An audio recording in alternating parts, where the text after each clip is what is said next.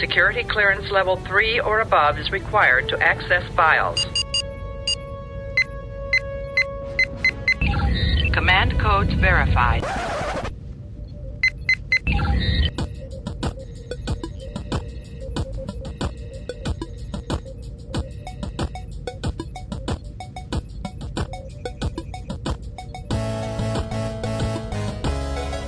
Welcome back to GGR Pirate Radio.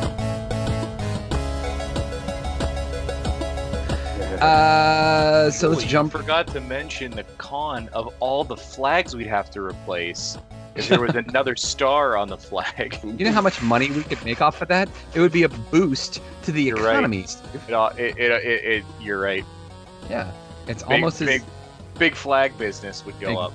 exactly. It, it would be huge, huge. Well, yeah, but you know, th- this is the other thing, though, because usually when uh, states have been added, they add them two at a time, and it's like one Democratic state and one Republican state. In fact, the last time they added two, you know, because we used to be 48 states before we went to 50, they added Alaska and Hawaii. Hawaii was the Democratic state, Alaska was the Republican state. So we got to find a Republican version of DC. Yeah, it could be Puerto Rico. you make Puerto Rico a state. I don't hey, think Puerto Rico is going to be Republican though. But that's, Nah, yeah, they, I don't now. think they're they're big fans of the, Yeah. the, the GOP. no, not So not wait, at this. so so Steve, I drop a couple of names for you here. Uh, Cliff Stoudt, Mark Malone, Bubby Brister, Todd Blackledge, Mike Tomczak, yeah, Kordell Stewart.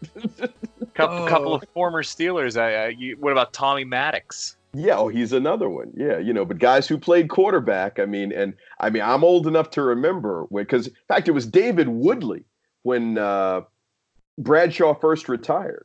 Actually, was it Woodley or was it Cliff Stoudt?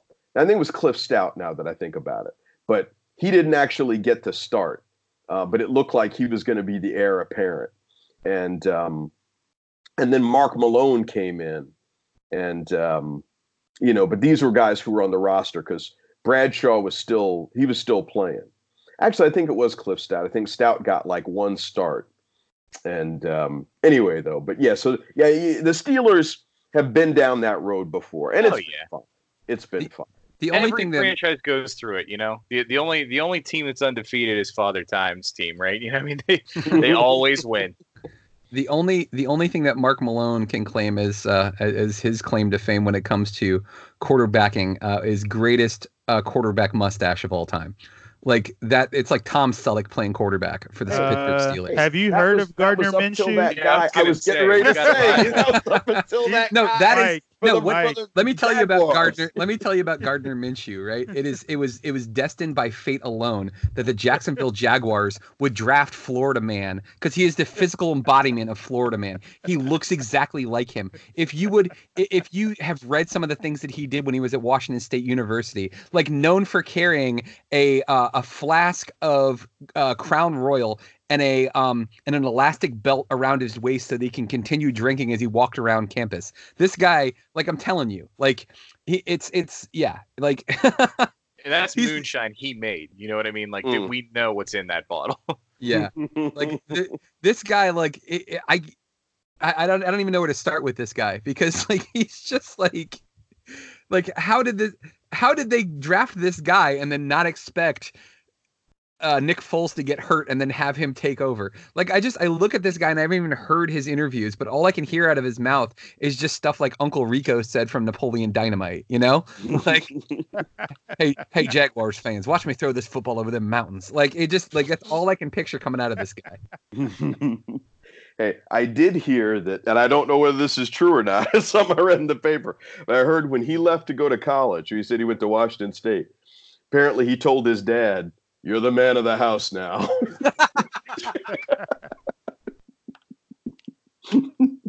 Oh my god, that is so ridiculous. I mean, how can you not love a guy like this? You know. Yeah, When I was exactly. watching some of that game last night, he was eating it up. Oh yeah, How'd I they, was just- how'd Yeah. they- I'm not even watching it anymore. So He- like, how, Nick Nick Foles might not have a job when he comes back in November or whenever they're oh. expecting him to be This healthy. might be yeah, this might be one of them Trent Green situations. Yeah, Nick- true. The, the Nick Rams Foles might- paid Trent Green all that money to leave Washington, and then Trent Green got hurt, and it opened the door for a guy who'd been bagging groceries. Let me let me tell you guys real quick here. Um, first off, all you listeners out there, welcome back. It's another episode of GGR Pirate Radio. Apparently, we're just going to keep talking about sports tonight, which is all good by me. uh, we've got Ulysses Campbell, special guest. He is the founder and host and all things uh, Fantastic Forum. You can check them out at fantasticforum.tv. They're also on WERA Saturday afternoons at 4 p.m. Make sure you check them out there. Uh, we've also got our crew, our awesome triad of, of amazing podcasting glory. It's myself, it's MC Brooks, and it's Ulysses E. Campbell. Um, I, I'm bringing this up because an amazing thing happened to me the other day. And I don't know if you guys saw this or not, right? So I have quite possibly the most easily identifiable email address in the world. It's my first initial and my last name at domain.com. I'm not going to say it because I don't want to be flooded with a bunch of emails. I already get a ton of those.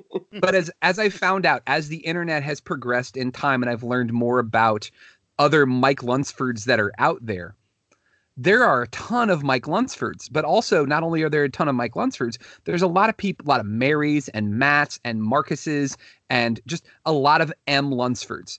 I got an email from a dude last. Uh, this was yet not yesterday, Wednesday night. Wednesday night that said, "Hey, here's some Ticketmaster tickets for the Jacksonville Jaguars versus Tennessee Titans game," and it says, "Hey, buddy, it's Randy. I hope you enjoy your game." And I'm like, wait, what? This dude just blind transferred me four tickets to a Jacksonville Jaguars game. Mind you, I'm in Virginia. I can't really make it to this game. But this sort of thing where I get random things that were not meant for me because I have such a common email address happens all the time. And all I could do was envision, like, if I was a bigger football fan, like calling you, MC, calling you, Yuli, and, and calling Steve and saying, guys, get here. We're going to the Jags Titans game. trip. Exactly. like Yeah. because I'm four- already there. It was four tickets. Like we would find a way to make this happen. Mm. And then just like I would just show up and be like, yeah, of course. It's of course these were meant for me. But I have a conscience and I and I emailed the the sender back and I was like, "Hey Randy, I'm not sure who you think this is, but I'm not the person that you're looking for because I don't even live in Florida. I'm nowhere close. I think you got the wrong email, buddy." So hopefully Randy, if you're listening, which I doubt that you are, um thanks for the tickets. Um but uh, hopefully you found who you were looking for with that cuz I was not going to be able to make it to Jacksonville for that game, unfortunately. As a small note, the entire time you were telling that story about us going to the game, Thin Lizzy's "The Boys Are Back in Town" was playing in my head. no, no, no other relevant point. I just wanted to let you have an insight into my psyche. Yeah, okay. I'm, I'm I've with. heard that that Jaguar Stadium is a real fun place to watch a game. You got that like uh, I little mean, swimming got- pool and stuff. Yeah, I was back? getting ready to say. Yeah, I saw that on TV. Well, it's also too like that particular stadium is the host of the Georgia University of Florida game, which is Mhm. nicknamed the largest outdoor cocktail party in the country. So, I mean, that place knows how to party. Let's just put it that way. Like, and MC just sent us a picture of uh, Gardner Minshew and Tom Brady next to each other. one of these quarterbacks is 23, and the other one is 42. You know, it's going to be a great day.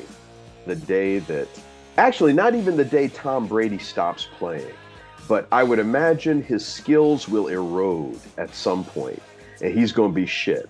And that's Oh. what I'm waiting for. I want to wait where he can't connect with a receiver. His balls are going into the dirt. Basically, he's like Peyton, Peyton Manning. Manning, at the end of his career. Oh, Yeah. that was sad to watch, dude. I watched. Okay, so Yeah. I didn't remember it when it actually happened, but I was going back and watching. Um, just like uh, for whatever reason, it was. I love SB Nation, by the way. Um, it's on. They're Oh, on Facebook. Yeah.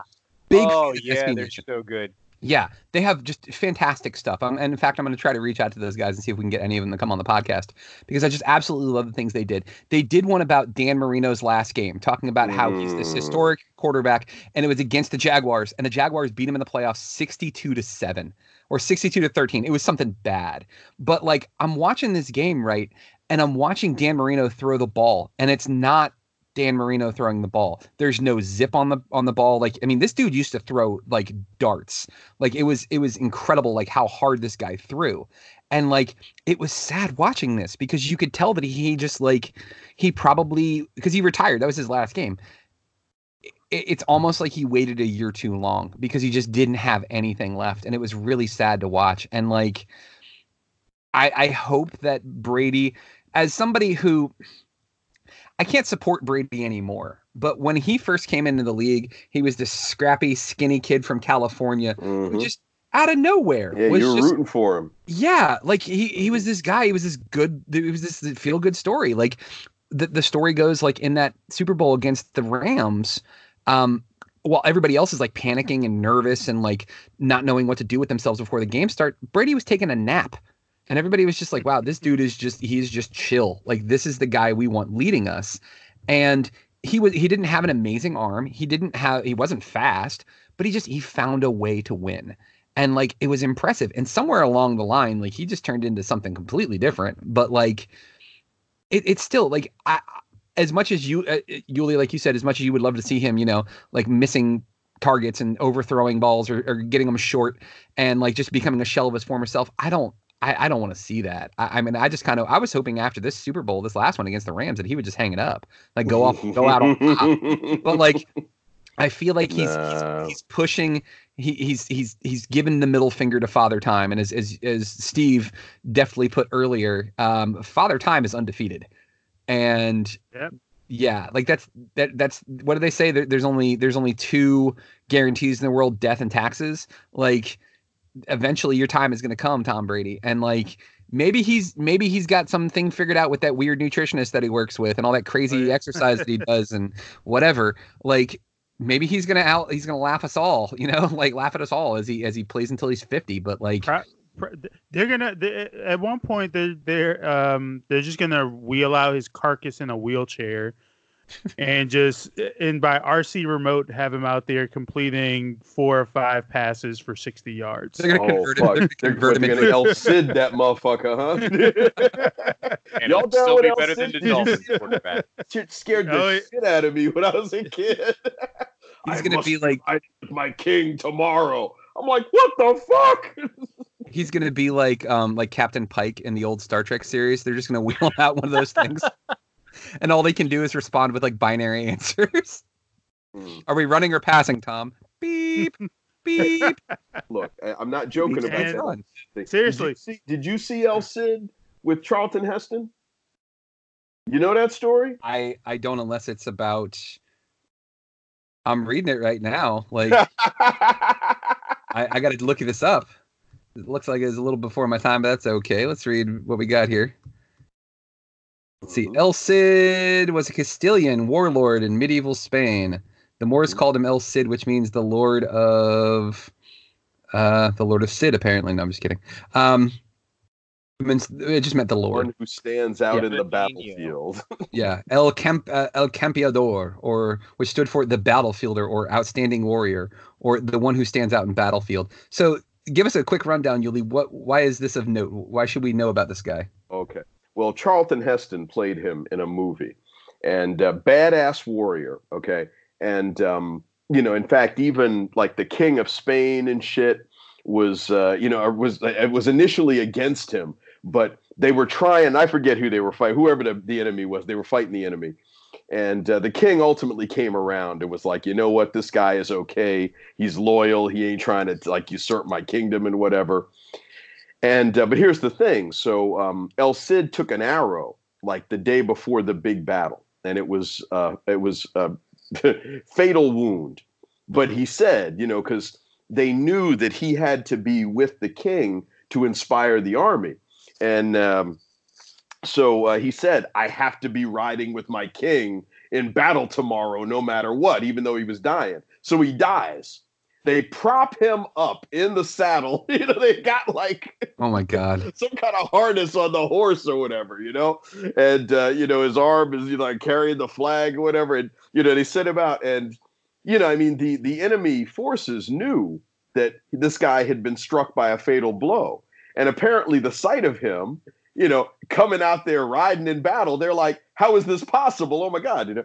I mean, and it broke uh, the back of the enemy forces. The battle was won by, you know, the forces, uh, you know, loyal to, uh, you know, El Cid and the King and whatever. But it was a dope ass scene in the movie. It was the end of the movie, and here's Charlton Heston dead. But like they prop him up in the saddle, and he comes riding out there, and you're like, oh damn. I mean, it's just like anytime somebody is dead, but they're still doing stuff in the movie. I had the same issue with Lonesome Dove. You know, I mean, once uh, you know the uh, the lead character in that was because I mean he wasn't like it wasn't as overt. I mean, his cast his body was in a casket, but he was still a character in the thing, even though he was dead, because Tommy Lee Jones was like carrying his body like back east or whatever. I was like, oh damn, look at it. I, I never saw El Cid, but I did see its subsequent sequels, and that would be Weekend at Bernie's one and two, and I enjoyed those. So, guys, what I wanted to do for this second episode, before we started talking about propping up cor- corpses and putting them on horses, was one of the things that we've all had to do at various points in our lives is we've all had to interview for a job and or you've been on the other side of it where you have been the interviewer. And i wanted to talk about this because there are always some really good stories that come from this both insightful and then just utterly ridiculous stories of things that people have said or things that people have asked you or you have asked them and their responses. But one of the ones that they gave me that really like it, it was kind of a I'm, I'm interviewing for a position within the place that I work right now. And one of the questions that they asked me that like totally knocked a pause in me and like really made me think was they wanted me to name a time that I had professionally failed and what I had done to deal with that failure and how I was overcoming it. And I was like damn that is that is deep. I was like, this is not just like, you know, tell me about a time where you had to give somebody some bad news. Like, this is some. They really want you to be in, uh, like introspective with this, and I wanted to see like almost interviewing you guys. But I mean, you guys have already gotten the job, obviously. Um, but I just want to see like for for you guys, like what some of those answers might be. So, um, I think you know, to be polite, we'll start with our guest. Yuli, what's a time in your professional career that you've failed? And what did you take away from that? And like what have you done to prevent that sort of failure from happening again? Oh my goodness. I had no idea. I was in there for interviewing for a job tonight. hey this is Uh, you were talking about political aspirations. They've been doing a lot of debates on uh, on tv lately. So this is very in line with that. So candidate campbell tell us please a time that you failed professionally and how you've overcome it. Well, you know, we we would have had plenty of debate prep that I would have been able to but um no, you know, the the um one thing comes to mind and it was it was an aggressive mistake, but uh I um I was asked by a, a potential applicant uh, who was looking for some office space um, not to disclose to his employees that he was looking for office space. And um, I inadvertently did. I was sending him um, an application, and uh, there was somebody that I mean, I called his place of business, and I wasn't even thinking about it. I was like, "Oh yeah, well, I'm sending this thing," and then it was like, "Oh fuck, oh damn." So I would just say, "Pay attention. you know, don't forget what the hell it is you're doing. Um, try to be mindful of." Uh, whatever it is, uh, if you happen to be working with somebody, uh, you know, especially if you have uh, something that they that they need, and this would have been good for everybody. I mean, it was um, he was he was a tenant who would have been ideal for this particular property for a variety of reasons. And uh, he ended up not renting with us, and um, you know, I just I took it particularly hard. I mean, it wasn't a big deal. There weren't any repercussions for me um, uh, personally or professionally, other than I was just like, well, that was really stupid. You know, he asked me something very specific, and I was so anxious to try and get the deal done that I wasn't even thinking about what it was he had asked me. You know, and so uh, you know, I, I again, I would just say be mindful of what you're doing at all times. Think about think about what you're doing. I mean don't be on autopilot when you happen to be on the job. Uh, thank you candidate campbell. Uh, your time is up. Uh, same question for candidate monic give us a time that you failed professionally and how you've overcome that. Sure. So there was this time um, I was leading like a large group, and we had uh, a meeting the next day. And um, well, I took an arrow, and uh, you know I couldn't handle it, and I passed away. And they just threw my ass up on a horse, and uh, we we got to the meeting. We led the meeting, and we got through it. You know, and the rest, as they say, is history. Well, no, but for for a real for a real answer, because I was like, "There's no way he just asked this question because that fits perfectly." Um, no, uh, early on, um, I actually it, it kind of goes back because a lot of people are surprised. Like I work in finance and banking, and been working there for quite some time now, and I actually have a biology degree, and I have a biology degree because I thought I love science. I love working in the lab. I love this stuff. Um, and what I realized far too late um, after working my first job out of college at a brewery, um, that the part that I liked was the collaborative, having a problem to solve with a team, working together in the lab to solve that problem. And yeah, I like science. I find it interesting. I find it something that's worth studying and everything like that. But my job was 2 a.m. to 10 a.m. overnight because it was a 24 hour production facility, this brewery, uh, and doing tests by yourself at night. Um, you know, just sitting there listening to your headset. I mean, there's only so many podcasts you can listen to or songs you can listen to before you just need some human interaction and that kind of thing.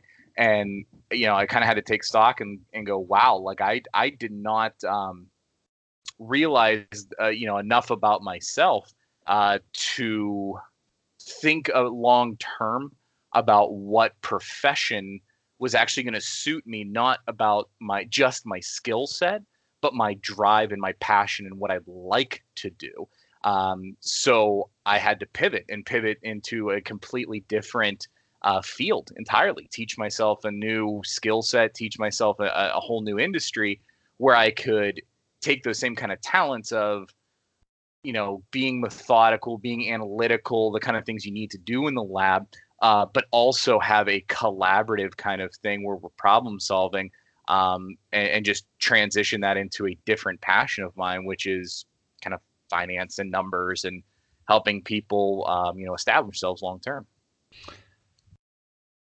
MC Brooks, same question.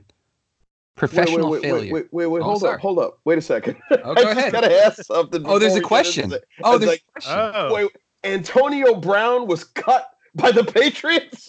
yeah, Oh, oh my, Didn't yes. yeah. Oh my God! All right, I'm sorry. I just, Yeah, yeah. I just was- saw that. I'm like, he- what? he was fuck? harassing um he was harassing through text messages uh one of his accusers uh from Yeah. from the civil trial uh and so it- obviously there's a litany of investigations that are happening both outside the NFL and inside the NFL and even at this point the Patriots are like yeah even for us this is too much bye We can't, we can't fix you, Antonio. Sorry. Even for us, this is too much. Yeah. Damn. Yeah. It's, Damn. it's Wait, wait, over. did he- AB. Did he even get to play with them? Yeah, he played, he one, played one last game, week. yeah. He did, Yeah, yeah. he played last week.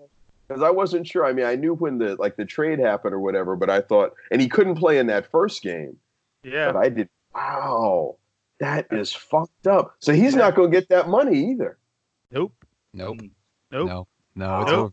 They had It's yeah, o- they they had a clause in there in the contract with the Patriots that if he did anything to bring negative attention to the team, it would void the entire contract. Mm.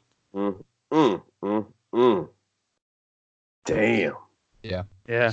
I had, I had a friend in fantasy who drafted uh drafted Andrew Luck, Melvin Gordon, and AB.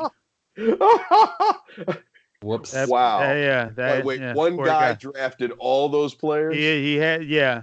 He ain't yeah. going to have such a hot season. No.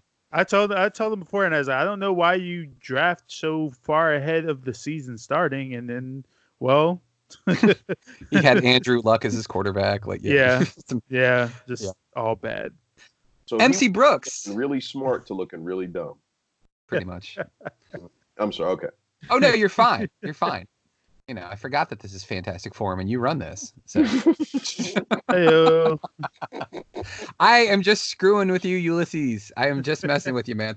Um, so In fact, I'll have a question for you about something else here in a second because I want to know about uh, SPX, which, if you're unfamiliar with SPX, what that stands for, that is the Small Press Expo. And uh, Mr. Campbell, hopefully, will be nice enough to tell us a little bit about what he experienced at the Small Press Expo. Uh, but MC Brooks, tell me about a time that you failed and, and like what you've done to overcome it and like what you learned from that failure. Um, so 2015, I got my first like big boy job, like my first official, official post college salary job, and I got I got hooked up um, by a friend of mine um, because she had been working there for a couple years before. Spoke very glowingly about the environment, about the people there, so I was like super excited. Um, now the the training for this job was to this day the hardest like five weeks of my life. Because it was literally like it, it, like it was worse than any college course that I had ever taken. Because I was it was it was dual learning uh, learning all the terminology learning about the company and the procedures and policies and and everything but also learning like the ins and outs of the equipment. So I was basically support staff for an alarm company. Um um not ADT but an alarm company. So um yeah like that five weeks was like the hardest the hardest thing ever. Like i had to quit football in order to do it i like i had no life right? But i was like like having this job was going to be really really great. I was really looking forward to it and and i was really excited because i really felt like this was going to be the thing that was going to springboard me into like you know stability you know all like all this all the stuff you're supposed to do when you become an adult right? And so I You would I- be MCEO Brooks, is what you would be. Yes. See what I did? See what I Um, did there? Okay, you're welcome. So so I, I had so I've been working there, and like I, I, I um I was primarily working phones, which was like not my thing, but I was like I wanted to I wanted to get better at it. I wanted to get better at it. Uh, a lot of the perks for this company were really fantastic if you were if you were good at your job. Like, I mean, they had like if like if you were like one of the top uh, top people uh, at the end of like the fiscal year, like you could you had uh, options to go on like these four or five day vacations, but you could also do stuff like have like these Apple packages where you get like a new laptop, uh, Apple Watch, and a tablet, like all this stuff. Like th- it was super dope. Like everyone I worked with was was nerdy. We had a PS One, a PS4, and Xbox One in our break room. Wow. Like uh, uh, we had a foosball, pool table, like ice uh, table hockey. We we and if you work weekends, they gave you free food. Like they they ordered food and they would give you food just for being there. Like it it seemed like just an amazing job, and I was like, man, I'm gonna be here for a while. I was really excited, and then like as time progressed and I was and I was doing the job, I found myself I found myself, you know, being less and less and less happy with it, happy with the job. And my overall quality of work that I was doing there just kind of it dwindled and it was it was it was kind of fading. Like I thought I was making such a great progress, but then like with every meeting with my supervisor and my manager, it just seemed like, well, this is this is not it. You know, that you know, I, I think I'm taking three steps forward and I'm actually taking seven steps backward. And it got to a point where I couldn't take it. Like I, I was, I, I I literally walked into work one day and had an anxiety attack, and I dude. left, and I left, I left, and then I just didn't show up to work for like a week. Um, I used up all my vacation time to cover those days. Um, but I then I, I came back one day and I was like, all right, you know, I'm feeling good, I'm feeling refreshed. Maybe I just needed the the time off, and you know now I can I can get back into it because I was also approaching my um like my nine month anniversary which after i think after nine months i got to i got to actually change my schedule from what i had been working which was awful to something that would have been probably more to my, my more to my liking and even with with with all of that with all the perks and benefits with with having a salary job and you know get like knowing that i'm getting get paid the same oh i did, i completely ignored the fact that they threw us a free happy hour every month Damn. free happy hour on the company from 5 to 1 a.m on whatever whatever date they chose which was always Yeah. a friday But it at was- what cost, you know? Your Yeah. own sanity. Well that's ultimately what it was like after a week off i came i came back in i did my normal morning routine i was there for about 40 minutes and i had another anxiety attack. And i was like this okay i can't do this. And and, and in the back of my mind i, I had kind of been think i had kind of been looking for other jobs already because because i was like you know maybe if i do find something else then i will just go do that you know i'll i'll, I'll just you know go find something else and blah blah blah and i'll just stay here until then but anyone who's ever been on job search like understands how friggin' impossible it can feel like uh, it, how impossible it can feel that you'll find work when you're when you're not working. So I really didn't want to get back into that, but ultimately I just left. Like I I left all my stuff on my desk. I wrote my manager an email. I didn't even go into like detail or anything. I just was like, "Hey, sorry, uh, sorry for wasting your time. I I can't do this," and I left. I just I left. I went home. I, I I had nothing but the money saved in my bank account. I had I had no idea what I was going to be doing next. I had no prospects. I had no interview set up. I had nothing going for me, and I was unem- I ended up being unemployed for six months, and it actually ended up being like the best thing to happen to me because I learned a lot about what I was willing to what I was willing to to deal with as far as a potential employer. Like, yeah, all the perks working there were great. The money was great, but I was deeply unhappy. And my depression was at an all time high. I was chain smoking. I was going through at least two packs of cigarettes a week. And I had never chain smoked to that before I worked there. And I, I learned just a lot about you know what, what I wanted to deal with and kind of what what my ideal environment would be like. I ended up taking another job six months after the fact, making considerably less money, uh, doing some the most basic of basic work. But I was happy because while the money wasn't great, the people that were there were incredible, and I, I had a really fun experience there. And um, yeah, I, I I just it taught me a lot about just kind of what I want to do and what kind of envir- environment is going to work best for me. What kind of people I really want to be around. What kind of style, what kind of work style is going to work best for me and and what I want to do going forward.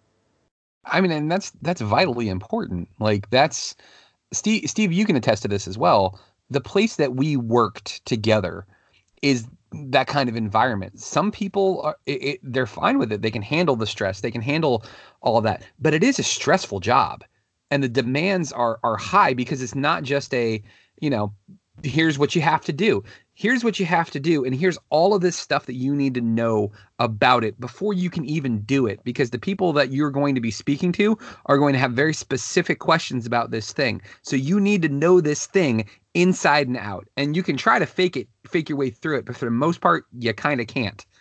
and, and that that's that's honestly the thing that kind of added to like a lot of the anxiety I had, which was they would like even through the five weeks of training, we didn't get through everything, but then they would just throw you in scenarios or throw you out there and be like, yeah, go out there and sound like an expert. Like even if you have never dealt with the thing before, even if you like it, it's your like the first time I had to walk someone through installing an outdoor camera and I had never done that before. And all they provided for all they provided for me, excuse me, was a sheet that says, "Well, if they do this, then this should happen, and if not, well, Get some Yeah. duct tape because duct Yeah. tape will fix it. Yeah, like yeah." So I had to like, and, and to make everything worse, I was talking to someone who was like seventy years old and like not very familiar with electronics. So it was like the worst thing ever. But that, but like when they would QA the calls and whatnot, like they would like they would basically just tell you how terrible you are at what you were doing. Like not even offer any any feedback as to hey, this is what you did well, maybe do more of that, blah blah blah. It would be we know that you're not trained on how to do this. However, you're still supposed to sound like an expert. Because you didn't, we're gonna dock you points. That's not good. Yeah. Yeah, it was just it was it was not good.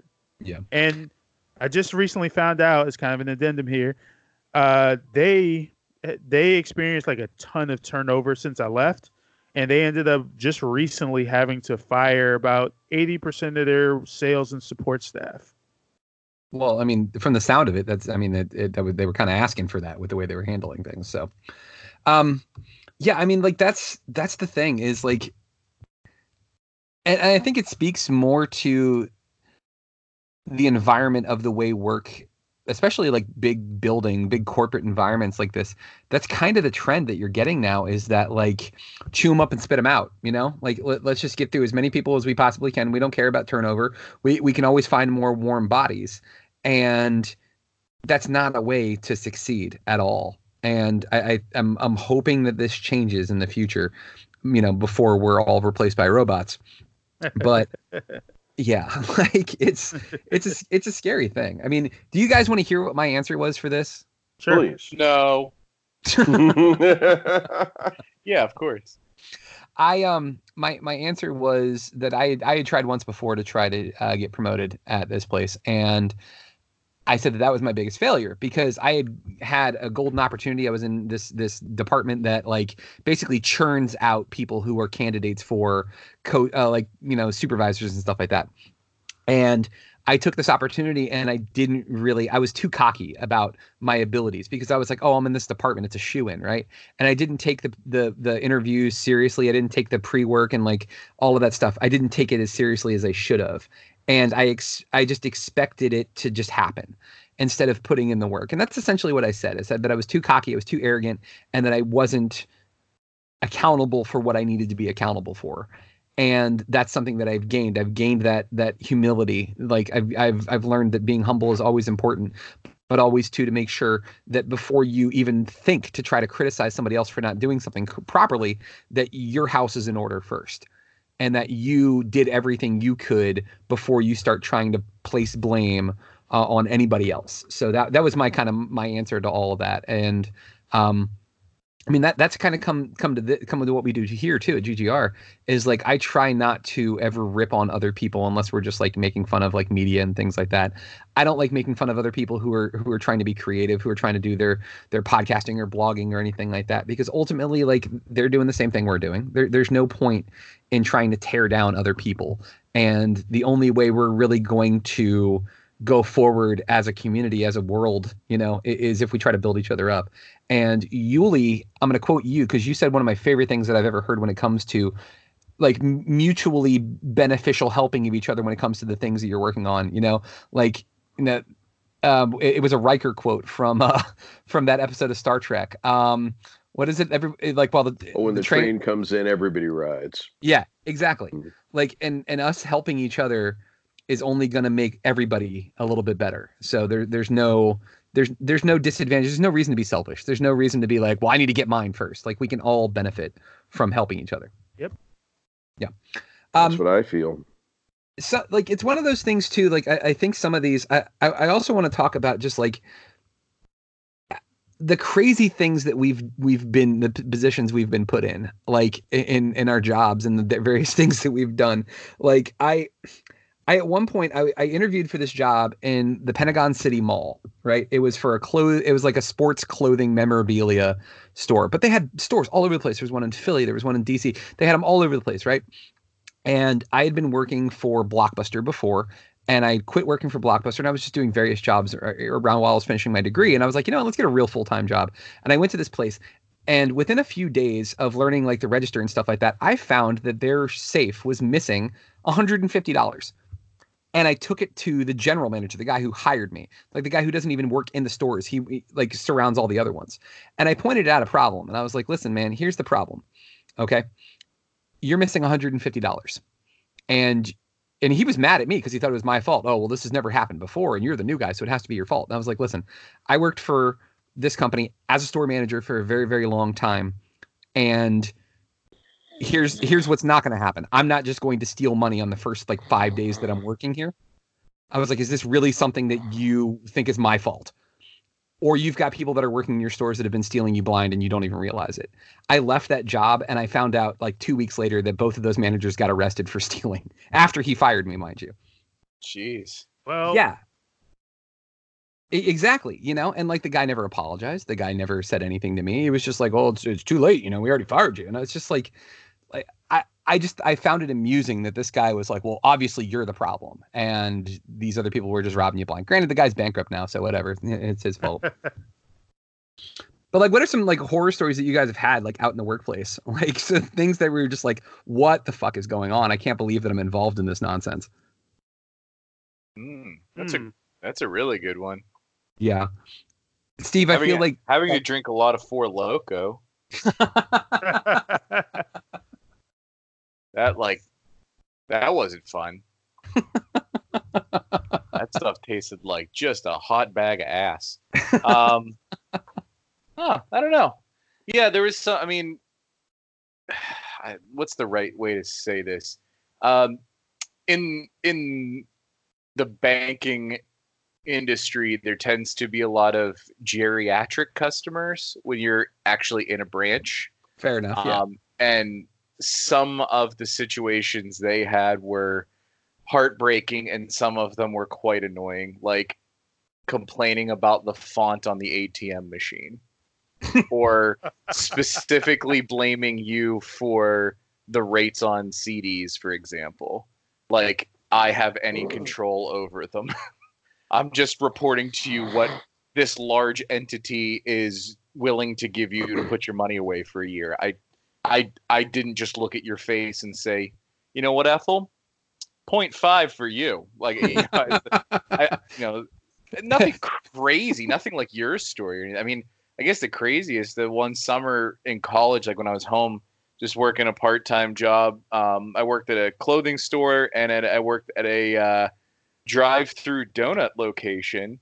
And um, the very last day, I guess their headset, you know, that you talk through when you're taking the, the drive through orders went missing. And the lady kept calling my mom and harassing her and saying that they were going to like sue her for the cost of the headset. And I'm like, lady, I, I put it in the back office. Like, I don't know what to tell you. Why would I take a headset for, for a fast food drive through? You just as a souvenir? Like, what am I going to use it for? It only works with that one system. It's not Just- like I can plug it in my computer or anything. just wear it around everywhere as a trophy. Like, you know, Yeah. I got over on you, donut store. Um, so I eventually like she eventually got on the phone with me and I'm like, look, this is exactly where I put it. If it's gone, I don't know where it is. Why would I take it? Why would I care? Leave my family alone.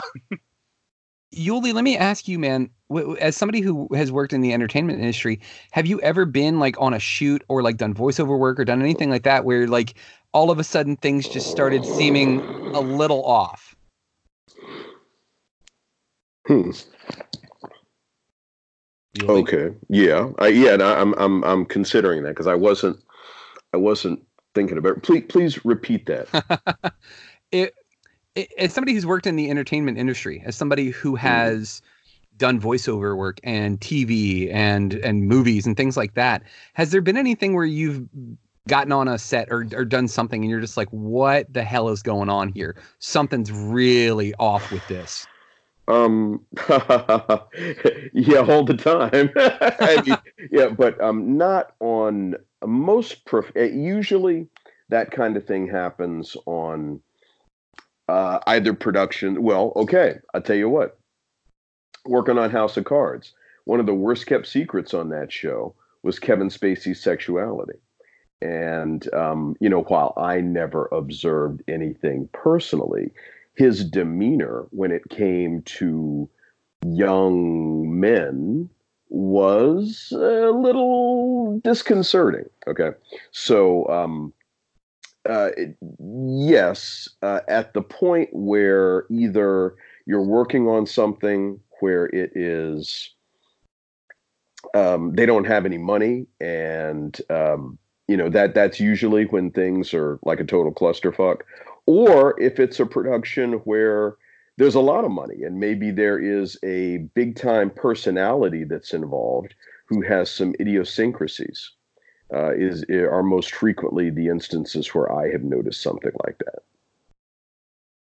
Yeah, I would think that like it, wow. I mean, I, I never really thought of it like that, but yeah, I was I was just thinking about like maybe some person had been like, "Hey, I'm an up and coming director, and I want you to be in, involved in this thing," and you're like, "Yeah, okay, sure." And you sign on to it, and all of a sudden, like they're like, "Oh yeah, we don't have any money, by the way." That's like what I just envisioned. I don't know why I envisioned that, but like, oh yeah, well that's the kind yeah. of thing again where there's like no money. You know, I mean, Yeah. you know, and I I did actually work on something similar where um, there was. I mean, I I kind of got into it a friend of a friend had asked me about this and um, you know it sounded all right. You know i mean their money was green up until it wasn't and uh, you know but then you're you're into it by that time. And you know i mean every every every entertainment set has its own vibrates at its, its own frequency and it has its own unique um, you know sort of uh, sense of whatever is going on. And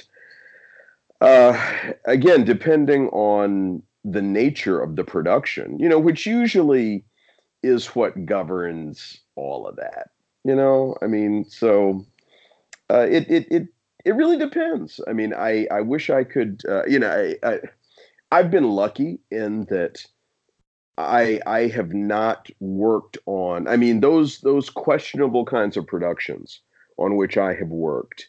Um, I've been able to get out of it, or they just flat out quit production because they did run out of money, or um, I was fortunate not to get into it in the first place.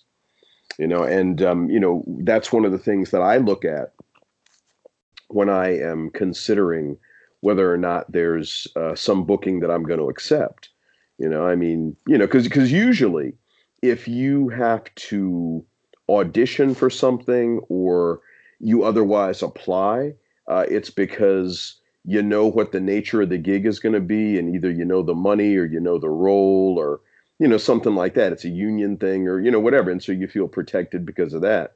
Yeah. Um, you know, if there's something that's questionable, you absolutely know going in, and you have the opportunity, uh, assuming that this is something that you have uh, researched, because you know you research stuff like that, similar to what you do when you're seeking any job. In fact, uh, the the so-called gig economy, you're required to do a little bit more of that because you're looking for a job on a regular basis. You know, but you have the opportunity to say, "Nah, I don't think so." And in fact, sometimes when it gets kind of uncomfortable is if you happen to know somebody who's involved who makes some sort of personal appeal to you or there's somebody who reaches out to you uh, about um, you know some small thing and uh, maybe you don't get back to them as quick as they want or maybe you don't get back to them at all and if they keep calling you and that can be like oh damn you know what in the hell is this? Because i can tell you that if there's something uh, that i'm doing or something that i'm looking for somebody for or on behalf of somebody I'll reach out to I'll, I'll reach out to you. And if you don't get back to me, I move on. I'm like, oh well, you know, I guess Mike doesn't want to do it, or you know, whatever. I mean, you know, but you you, you move on. I mean, you don't keep calling the same person, like sending them text messages, call me as soon as possible. I mean, that sends a very bad signal to me, you know, when that kind Yeah. of thing happens too. You know, it's like, oh, what the hell is this? Why haven't you given up on me? I haven't returned your call all week. You know, what gives, you know? and you draw certain conclusions based on that too. You know, one of the things that has surprised me is when people don't use their own good sense. I mean, you know, you people have instincts and your antenna goes up and you know stuff happens or whatever and you know you you have to make certain decisions about what you're going to do or what you're not going to do and if you're getting a bad feeling about something based on whatever your initial uh, your your intuition tells you, for want of a better term, you know, listen to that. Don't Yeah. just, oh, what the hell? I mean, I, I understand you may need the money or whatever, but you know, sometimes it's easier to not get into something that saves you more money than getting into it, making certain commitments, and then trying to get out. MC, any horror stories like that? Um, what's the what's well? I mean, what's the question again? Just like Just just like- like, work just horror stories. Like you, you, you take on a job and you're just like, what the fuck did I get myself into? Like where it's just an absolute dumpster fire. Uh, uh yikes. Um yes. So well sort of, yeah. So I used to work with this education nonprofit um in DC. Um I was a site coordinator for um a number of years. I primarily did it over the summer, but I I did I did work during the the the, the regular school year at times also. Um I remember I primarily worked with the uh, elementary school level kids. Like that was primarily the age group I was comfortable with, I was cool with, etc. Um, well, we had a situation one day where they were like, "Hey, you know, do you mind going over to one of the middle school locations?" I was like, "Yeah, sure. You know, I'm getting paid either way. You know, why not?" Um, so I decided to go, and middle school the like the way the middle school program was run was just so very different than any of the elementary school kids. Like many of the, the elementary school programs that it was really easy to get them to do stuff. You know you're like oh yeah hey you know you can we can have extra outside time or you know we can color do all this other stuff. Uh, middle school program was was kind of like the opposite. It was like the the inmates running the asylum. and like I got there, this is my first day there, and the people who supposedly have been there for a time already are looking to me to help them keep everything under control. Because you know, you had kids who were just like walking in and out at will, just kind of going to do their own thing. And it's like that that that can't happen. Like we're they're parents are kind of entrusting us to keep their kids safe until they're here to pick us up or until they're dismissed to go home. And i mean it was just it was just a clusterfuck clusterfuck excuse me Yeah. of just stuff. I mean for one no one wanted to listen to me because i'm the new person. You know who cares what i have to say? And then the people who have been there were complete complete walkovers as far as literally everything. And I remember just kind of sitting there like I'm like, do I like why am I here? That's yeah. I can only imagine like with with kids too. It just makes it that much more difficult. Like I could oh man, I the whew, scary stuff. Um so we we got we I mean another great episode of the, of the diner where we just we learn and talk about things that like uh, things a lot of that I didn't know about you guys. I mean, it's always cool learning more about like your history and the thing that you guys have gone through. Um, so we stayed kind of off the the GGR beaten path of the geeky and nerdy, um, but I definitely want to tease for what we're going to talk about next. Um, not tonight, but the next time. Um, there's more developments in the Spider-Man saga right now that Oh. MC that MC Brooks hipped me to. So make sure you tune into next week's episode of GGR Pirate Radio as well, because we'll be talking about that because there is an interesting development with that. Um, real quick, I wanted to give Yuli a, a chance to kind of plug what you do with Fantastic Forum, buddy, because I know that you got to do uh, SPX uh, last weekend. Um, I mean, tell us a little bit about like what's coming up on on Fantastic Forum, like how SPX was, that sort of stuff. Oh, okay. Well, um, I was actually at SPX, not under the auspices of Fantastic Forum. Uh, for the past few years, I have had a independent relationship with them uh, as a um, uh, as a video professional, actually, and so Oh. I was. Uh, I was there um, recording the, uh, the the guest panels, of the SPX special guests, and so. But uh, you are going to be, uh, it, it is quite likely that in the coming weeks on Fantastic Forum, that uh, people will have the opportunity to um, actually enjoy uh, some of those SPX panels. In particular, there was one, or, or possibly even uh, some of the guests from SPX that I had a chance to uh, meet and uh, possibly set something up with. Uh, for uh, individual one-on-ones, but there were certainly some some great panels, and the Small Press Expo executive committee has been very forthcoming about allowing me to use the material. And uh, so uh, there have been times when I have literally taken a small press expo panel, and that's been the episode of Fantastic Forum. Today we are rebroadcasting this panel from the small press expo. Um, uh, there was one that I was uh, that I found uh, particularly, and I mean, although most of the panels that were there uh, were were really good, but um, the one that uh, I had in mind, sort of as the first one that I was going to be likely to uh, to rebroadcast. Actually, the first two.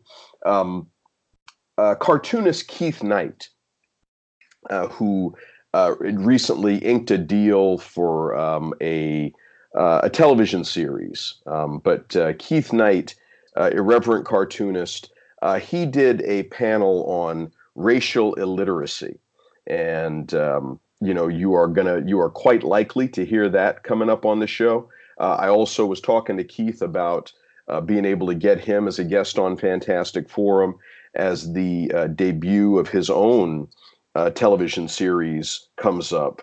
Uh, because I'd very much like to talk to him about that uh, when he was on set in Vancouver over the summer shooting the pilot, because it's based on his life as a cartoonist and uh, he is one of the producers of the show. So, uh, you know, apparently he's going to be able to uh, promote it, and uh, he's going to come on, and, and we're going to do some of that.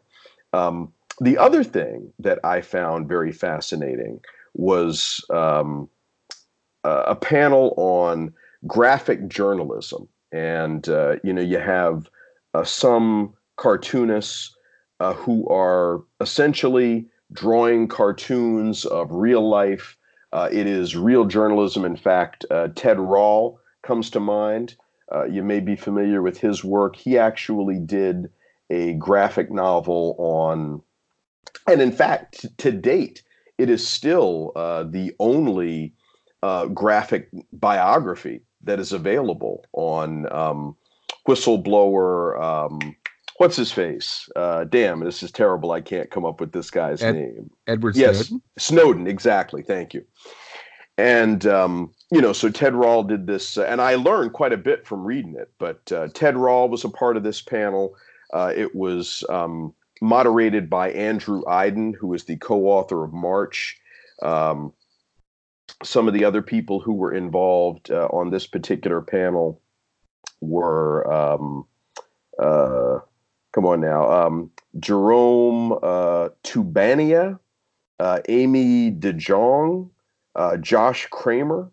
Uh, anyway, it was a very interesting and insightful panel, and uh, all of these people who have been to places like, I mean, around the world, Afghanistan, hotspots, Iran, you know, all kinds of stuff. I mean, you know, drawing uh, these uh, comic journalist events stuff and all that. Anyway, but like I said, very uh, very interesting, informative, and entertaining panel. And um, that one you are also likely to hear on a upcoming episode of Fantastic Forum. But the Small Press Expo is. Uh, I, I look at it largely as a sort of literary event. I mean, it's all about small and independent publishers uh, of uh, comics and sequential storytelling uh, vehicles. And wonderful event, uh, very well received, uh, as you might imagine, because it highlights small and individual publishers. There is a particular focus on diversity, um, a lot of LB, LBGTQ uh, types of stuff. Um, uh, minorities represented, um, you know, various alternate types of lifestyles and culture uh, pieces, uh, and you know, very interesting weekend as always. It's held at the Marriott Bethesda North uh, hotel and conference center, which is actually located in Rockville. I guess they call it Bethesda North, but it's the single largest ballroom in Montgomery County. And let me tell you, they fill this ballroom. It's the dealer's room, and they fill this ballroom. It's a damnedest thing. They've sort of outgrown the facility, but they want to deliberately keep this a um, an attendable event. I mean, for example, as opposed to a lot of uh, conventions the because it's it's always over a Saturday and a Sunday. Uh, the two day rate to get in, I mean, for like two days, it's like thirty bucks to go to this show. And part of the reason that they keep the prices low are so that people have money to spend on the comics. And they really encourage. In fact, if you're a creator, it's the type of thing where you can swap comics with some other creator you know, oh, they're not only willing to sell you, oh, what you got to swap? You know, this is my thing. Let me take your thing. And read it. And there's a wonderful um, uh, sort of esprit de corps among the cartoonists and the comic people. Also, what a lot of people aren't aware of uh, is that Cartoon Network and a lot of the uh, animation houses uh, are mining the Small Press Expo for talent. Uh, Rebecca Sugar, uh, who um, you know, the creator of um, Steven Universe, Yeah. she she got on there uh, as a result of them discovering her at uh, the Small Press Expo. Um, also, uh, BoJack Horseman, um, the uh, crap, um, uh, Raphael Bob uh, Waksberg. Um, he's somebody else, you know, uh, who found him at the Small Press Expo. So if you happen to be a creator and you've got some stuff, and especially if you're into animation and all that, wonderful place to go and uh, to be able to rub elbows with with all sorts of folks is a uh, one of the few festival prizes in uh, comics in the United States, the Ignatz Awards, named after uh, Ignatz the Mouse from the K- Krazy Kat strip. And you'll find that the Eisner Awards, Will Eisner Comic Book Awards, and the Harveys frequently will take cues from the Ignatz Awards in terms of who gets an Ignatz and these people are looked at more closely for some of these other uh, better known comics awards. So a lot of interesting things happening uh, every year at the Small Press Expo, and they also have uh, an involvement with the National Book Festival. They always do stuff in connection with that over at the Library of Congress. So it's it's really legit and a lot of fun to be a part of. I'm just delighted that uh, they continue to to let me come out and hang around and rub elbows with uh, all these wonderful folks. So this was a chance for you to really showcase this this event.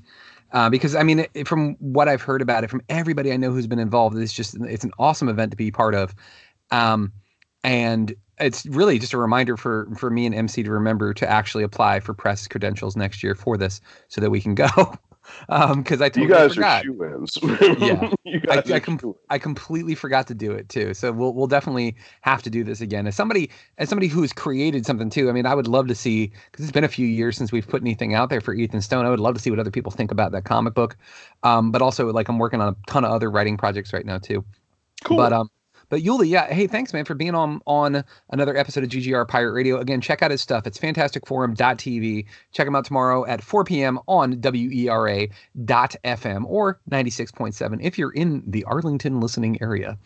Um, I also wanted to make sure that I plugged another equally hardworking and talented person that's on this podcast tonight. Uh, his name is Mike Lunsford. No, I'm just kidding. Uh, his name, his name is his name is MC Brooks, and this guy continues to put out great music. In fact, he just put out a music video. It's called Better Days. So I just tested this theory. If you go to Google and you type in Better Days, MC Brooks, you can find the video. It's right there on YouTube. You can see his awesome music video his awesome music video that he shot. Um, so go and check it out. But also, I mean, like, you need to support this dude. Throw some money his way. Like, h- help this guy out because he's doing good stuff. And like, I feel like he, he's right now on Facebook. He's trying to find a band. And I feel like once this dude finds a band, I almost want to sabotage him because I feel like if once he finds a band, we're never going to see him again because he's going to get huge and he's going to get like all super famous and like we'll never see MC Brooks again. And we'll we'll be like, hey guys, remember when we knew MC Brooks before he was super famous? Yeah, now we're just here doing our podcast as he's making millions of dollars and dating a Kardashian, and here we are. They'll be like, "Shut up, Mike! Give me my French fries." Yeah, look, old MC Brooks better be careful. We we know some stuff about you, dude. Don't forget us. So when I see my name in the National MC. Enquirer, I know I know who to come to to come to. Yeah. We're just ratting you out, just left and right. Unless you see Like, how did shit how, how did TMZ. How did TMZ find out about that one day at Awesome Con? Okay. How did how did how did they find, how did they find out about my involvement with the with Big Chungus when I was at? I couldn't even get it out. I started laughing before I said it. That's still one of my favorite episodes we've ever done. Oh my god, when he was just telling us about all the stuff that was happening at which which which con was that? that was KatsuCon. Jesus. that is that was a fun episode, man. But guys, speaking of fun episodes, this one was a was a wonderful episode. Thank you for joining us uh, at the diner this evening. We'll be back next week, same bat time, same bat channel. We'll be talking the nerdy and geeky stuff again. Again, we got news about Spider-Man. There's so much stuff coming out that we will be able to discuss with you when it comes to all things geeky and nerdy related. But for Steve, for MC, for Yuli, my name is Mike. And thank you so much for being part of the GGR Pirate Radio and Great Geek Refuge family. Thank you all for listening, and don't be a juice bag.